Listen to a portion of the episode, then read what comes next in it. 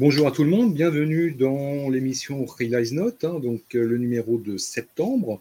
Donc, j'espère que les vacances se sont bien déroulées, que la rentrée se passe bien. Et cette rentrée, sous le signe de programmer, comme vous pouvez le voir.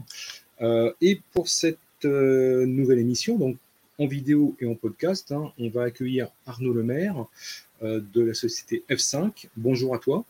Bonjour François, bonjour à tous. Voilà. Donc, alors, c'est vrai qu'à programmer, on parle un petit peu de F5, mais je pense que les devs connaissent plutôt F5, alors pas pour F5 proprement dit, mais plutôt pour un autre outil. Et tu vas nous dire tout de suite de quel outil il s'agit. Absolument. Alors, si F5 est une société qui a été fondée en 1996 et qui travaille dans le réseau et la sécurité, dans le monde du développement, on va dire qu'on est en quelque sorte tout jeune, puisqu'on y est entré par alliance, en faisant l'acquisition d'une technologie qui s'appelle NGINX. D'accord. Ouais. Alors, et qu'est-ce que ça veut dire en fait ? Parce que, alors, est-ce que ça veut dire quelque chose ? Est-ce que ça, c'est la contraction de plusieurs mots ? Pas du tout. Alors, j'ai pas les dessous de l'affaire pour NGINX et ce barbarisme imprononçable pour la plupart d'entre nous. C'est principalement la contraction du mot engine plutôt en anglais, donc un moteur X. Donc l'idée, c'était effectivement de fournir une solution techno révolutionnaire, on va dire, à l'époque. Donc Igor Sisoef, qui était le fondateur et le principal auteur de cette solution, a trouvé ce nom, qui peut être un peu compliqué à prononcer, un peu barbare des fois. Alors c'est vrai que lorsqu'on regarde un petit peu les atouts, en tout cas le spectre fonctionnel d'NGINX, en fait, parfois on a du mal un petit peu à cerner qu'est-ce qu'il fait, parce qu'il est un petit peu multiforme. C'est vrai qu'il fait du proxy, même un système de caching aussi un petit peu, de temps en temps. Et puis, pour ceux qui sont plus côté infra et côté serveur, on le connaît aussi un petit peu, et surtout pour le serveur web, parce qu'NGINX aujourd'hui, si vous ne le savez pas encore, c'est quand même le principal serveur web devant le serveur Apache quand même, il faut le préciser. Alors ça dépend des stats que l'on a, une fois c'est Apache, une fois c'est toi, une fois c'est Apache, voilà, bon, j'oublie tous les autres parce que bon, ils sont presque un petit peu inexistants, mais c'est vrai que comment effectivement aujourd'hui, en quelques mots, on peut définir NGINX et les usages que l'on va en faire. Alors si tu veux bien François, on va faire un petit peu d'archéologie, je crois que c'est un sujet que tu connais aussi un petit peu, pour faire un petit peu d'historique d'NGINX. Donc, comme je disais, il a été fondé en 2004. L'objectif à la base d'NGINX, vu par Igor, c'était d'outrepasser une limitation assez connue à l'époque sur les serveurs web, qui était une limitation de 10 000 connexions concurrentes sur un seul serveur, notamment une limitation d'Apache à l'époque.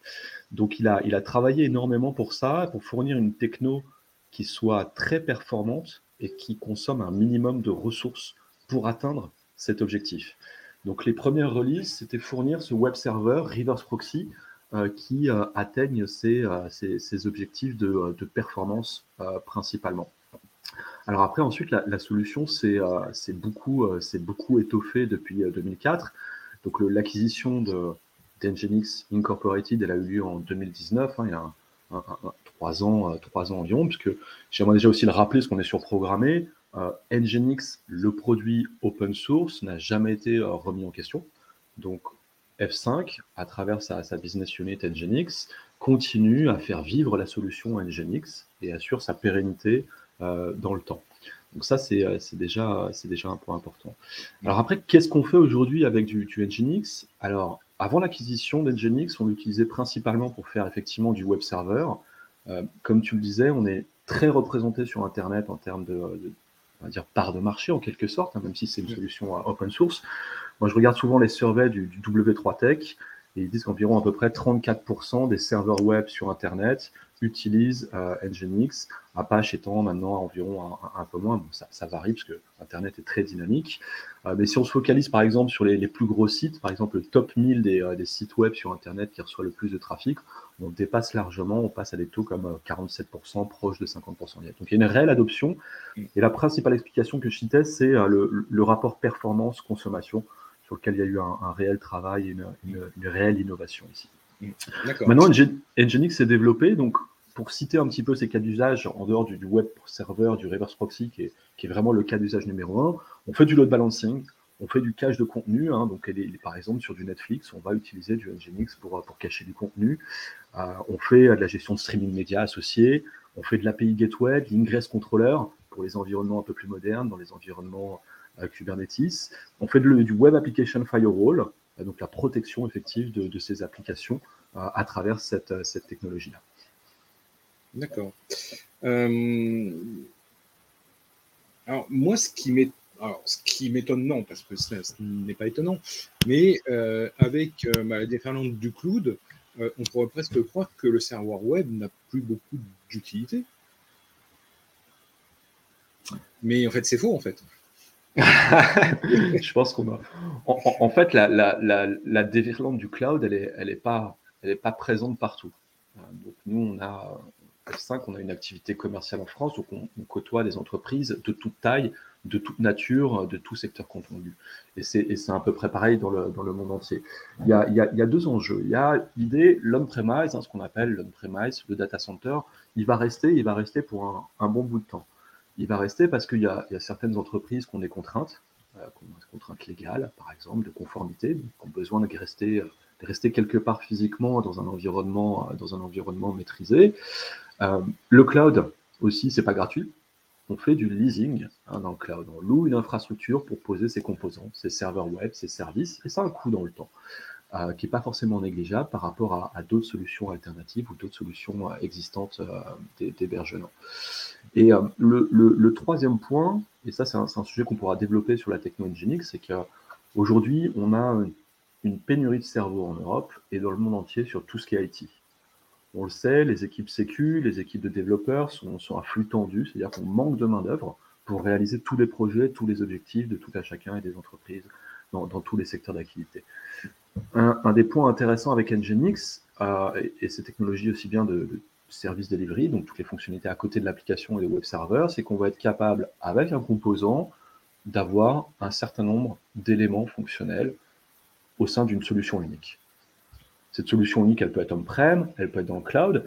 Et comme je le disais, cette pénurie aujourd'hui de ressources, elle va faire en sorte de plus en plus, comme on en parle pour l'électricité et l'eau, qu'on va être obligé à un moment de se rationaliser un petit peu ce qu'on fait et avec quoi on fait. Cet outillage qu'on emploie pour publier de l'application et tout ce qui va autour. Et donc, le fait de multiplier ces environnements, d'avoir de l'on-prem pour une entreprise, d'avoir du public cloud dans Azure, dans Amazon ou autre technologie, ça demande des compétences, ça demande des ressources qui sont chères aujourd'hui, qui peuvent être rares parce qu'il y a pénurie. Donc, à un moment donné, il peut être intéressant de consolider son savoir, ses technologies sur une plateforme portable d'autant plus pour pouvoir justement absorber cette pénurie d'êtres humains qui sachent faire dans ces domaines aussi spécialisés dont on parle. Alors, tu parlais à un moment donné effectivement de contenu, de caching et notamment du contenu média avec les infras de Netflix, c'est ça tu disais mais par contre, tu viens pas en remplacement d'un vrai CDN. Alors, en fait, ce qui se passe, c'est que NGINX est un cache. La base d'un CDN, effectivement, c'est d'avoir quelque chose qui stocke les données. Donc, on va retrouver NGINX qui est réutilisé dans la plupart des offres CDN à travers le monde, vendues par d'autres fournisseurs. Ce qui va monter, en fait, pour monter sa propre offre de CDN, en fait, tout simplement avec NGINX, c'est toute l'intelligence derrière qu'on trouve dans une solution de CDN. La réécriture des pages pour orienter, en fait, typiquement sur le point de présence le plus proche, par exemple. C'est tout ce qui est le routage, en fait. C'est le routage et trouver la bonne route pour faire très, très simple pour ceux qui ne connaissent pas un petit peu le principe du CDN. Donc, on rappelle que c'est le Content Delivery Network. En fait, c'est comment, d'un point A à un point B à un point C, on va trouver la meilleure route, la meilleure optimisation possible, sans que ce soit une ligne droite, d'ailleurs. Absolument. Après, si on a quelqu'un qui a un environnement avec une topologie de clients, de serveurs, effectivement, qui n'est pas éparpillé à travers le monde, qui est maîtrisable, rien ne lui empêche de créer, effectivement, son propre CDN à partir de la technologie NGINX. D'accord. Alors, quelle est un petit peu l'actualité ? Donc là, on est en début septembre 2022. Quelles sont aujourd'hui les 2-3 fonctionnalités ou les 2-3 nouveautés clés qui ont été annoncées cette année ou ces dernières semaines, et à quoi on peut s'attendre par rapport à la roadmap, alors sans dévoiler la roadmap interne, mais qu'est-ce qu'on sait déjà de la roadmap effectivement officielle et des prochaines versions? Alors aujourd'hui, on travaille en tout cas sur la partie NGINX+, qui est l'offre payante NGINX. On travaille beaucoup sur la partie sécurité. D'accord, comme je le disais, F5, c'est une boîte de sécurité avant tout aujourd'hui. C'est là où on fait le gros de notre activité. Et on a envie de porter un maximum de fonctionnalités de nos offres traditionnelles sur NGINX. Pourquoi ? Parce que la sécurité, on le sait, c'est le quotidien de tout le monde aujourd'hui. On parle de CVE dans tous les sens, de failles de sécurité, d'attaques de sécurité. Donc, l'idée, c'était aussi la démarche de l'acquisition de NGINX Inc. par F5, c'est de pouvoir fournir au plus proche de l'application des composants de sécurité. C'est pour ça qu'on a porté notre WAF sur NGINX. D'accord. Et d'où aussi les fonctionnalités d'API Gateway, parce qu'en fait, absolument, ça fait partie de la sécurité. D'ailleurs, ce sera un des sujets qu'on va avoir dans le hors-série qui sort dans quelques jours, un 100% sécu, où effectivement on montre l'importance de l'API Gateway, parce que je rappelle, pour ceux qui ne sont pas habitués aux API et à la sécurisation API, la Gateway permet de sécuriser en fait, les tunnels de com inter-API ou API app, et ça c'est vraiment essentiel. Absolument, le fait est qu'on voit une prolifération des API aujourd'hui dans la façon dont on développe les applications. On s'en sert principalement, on va dire, à trois niveaux, faire du machine-machine, effectivement, je dois parler avec un tiers, externe, interne, peu importe, je vais utiliser une API. Tous les nouveaux frameworks, quand je dis nouveaux, c'est il y a quelques années déjà, de modèles d'applications web côté client, vont utiliser des API pour charger les pages dynamiquement et apporter justement ce look and feel dynamique dans le ressenti. Et puis toutes les applications mobiles communiquent avec des API sur des back-ends pour échanger évidemment la donnée. Donc aujourd'hui, on a une prolifération de ces API. Et c'est là un des premiers points importants à prendre en compte quand on commence à s'en préoccuper, c'est qu'on doit d'abord pouvoir les recenser, pouvoir les fronter avec quelque chose, donc une API Gateway par exemple, et ensuite apporter des couches de sécurité. Et il faut savoir que sur les plus gros pawns qu'il y a eu, les plus grosses failles de sécurité, quand on parle d'un Facebook par exemple, ou quand on parle d'un Uber il y a quelques années sur leurs API, c'était parce qu'ils avaient des différences entre des API par exemple prod, pré-prod, ou prod bêta par exemple, avec des niveaux de fonctionnalité de service qui n'étaient pas identiques. Donc, quand on parle de prolifération, c'est qu'on s'en sert de plus en plus et on commence à perdre ce contrôle, parce qu'il y en a trop. Et chacun monte son API à droite, à gauche pour ses applications, pour ses services, et donc on a besoin effectivement d'apporter quelque chose qui permette de centralement contrôler l'intégralité de ces services, les recenser, puis ensuite apporter des vraies briques de sécurité dessus, authentification, rate limiting, protection applicative, etc., etc. D'accord. Alors, sur la roadmap, qu'est-ce qu'on peut déjà en dire ? Est-ce qu'il y a des mises à jour chaque trimestre ou c'est chaque mois? C'est quasiment chaque trimestre, effectivement, où on a des nouveaux packages applicatifs qui arrivent avec des nouvelles fonctions. Et puis ensuite, on a aussi des produits annexes. Et notamment, suite à l'acquisition, on a travaillé énormément sur la partie management d'NGINX. D'accord. Donc, on le disait, NGINX, c'est un serveur web qui est top, ça peut faire de l'API Gateway, ça peut faire du WAF, du reverse proxy. Donc, on va se retrouver pareil avec avoir 10, 20, 30, 40, 50, 100 instances de NGINX. Alors, on sait qu'on a du CI/CD maintenant dans les environnements, on sait scripter, on sait piloter tout un tas d'environnements comme ça, les déployer rapidement. Par contre, on sait qu'on a aussi quand même besoin d'une glue pour avoir une visibilité simple, efficace, un contrôle rapide quand on a besoin, pour gérer tous ces services. Donc, on a beaucoup travaillé sur la partie management plane, on va dire, contrôle, avec des produits comme le NGINX Controller, maintenant la nouvelle version qui est le NGINX Instant Manager, et notamment pour la partie API, on sort un module qui s'appelle API Connectivity Manager. L'idée, c'est de pouvoir fournir une solution de management centralisée à toutes ces solutions NGINX qui vont faire de l'API Gateway, pour encore mieux avoir la visibilité sur ce qui se passe au sein de ces API, le contrôle qu'on peut apporter, les facilités de management. Et donc c'est quoi, nouveauté, ça va être dans cette direction. C'est ça, c'est une sorte de console, mais par contre, ce n'est pas une console effectivement unifiée. Tu as une console par grande fonction, non?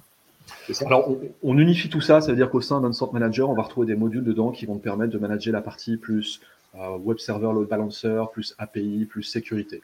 Donc, on pense ça avec notre vision entreprise de la chose, où on sait qu'il y a toujours des silos potentiellement dans l'entreprise, avec des domaines de responsabilité.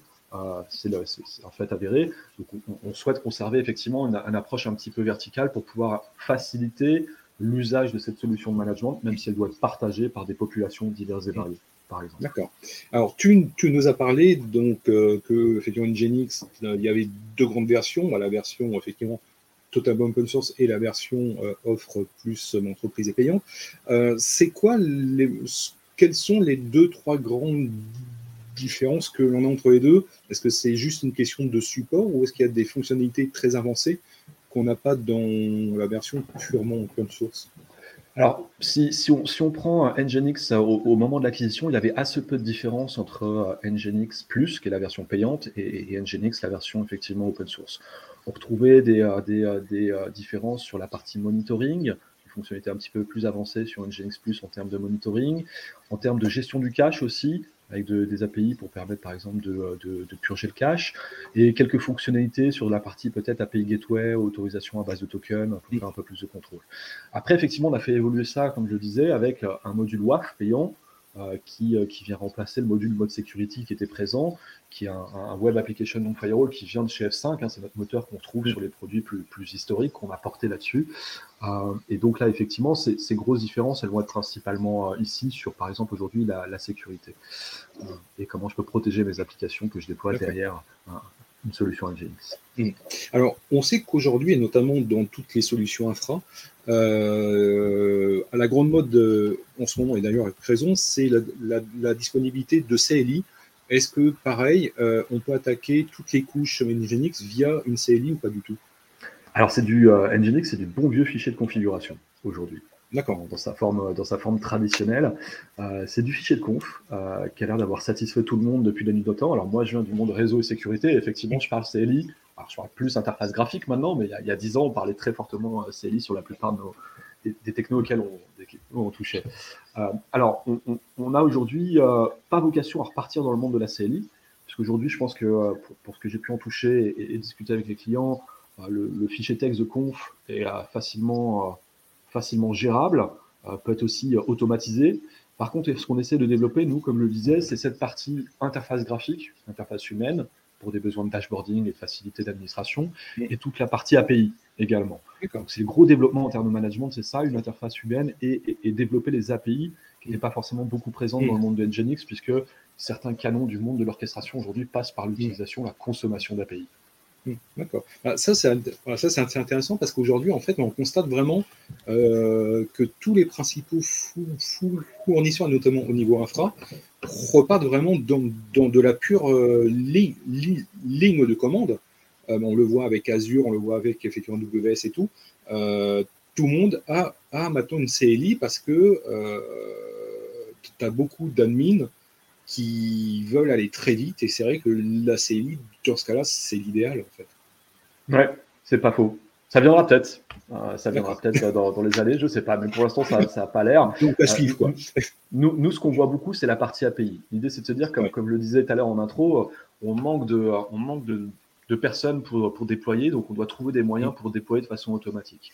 Mais l'automatisation, aujourd'hui, elle passe par l'API pour pouvoir scripter des templates qui vont pousser de l'infra, pousser du service dans tous les sens. Donc, c'est plutôt sur ça qu'on est aujourd'hui. D'accord. Et le cœur de l'outil, il est écrit en quoi aujourd'hui? De mémoire, il est en C, NGINX, il me semble. Ok. Très, très bien. Eh ben, je pense qu'on a fait le tour, voilà. En tout cas, un grand merci à toi. J'espère que cette courte présentation vous a plu. Alors, évidemment, on reparlera de F5 et de NGINX dans les prochaines semaines, dans les prochains mois, surprogrammés, à n'en pas douter.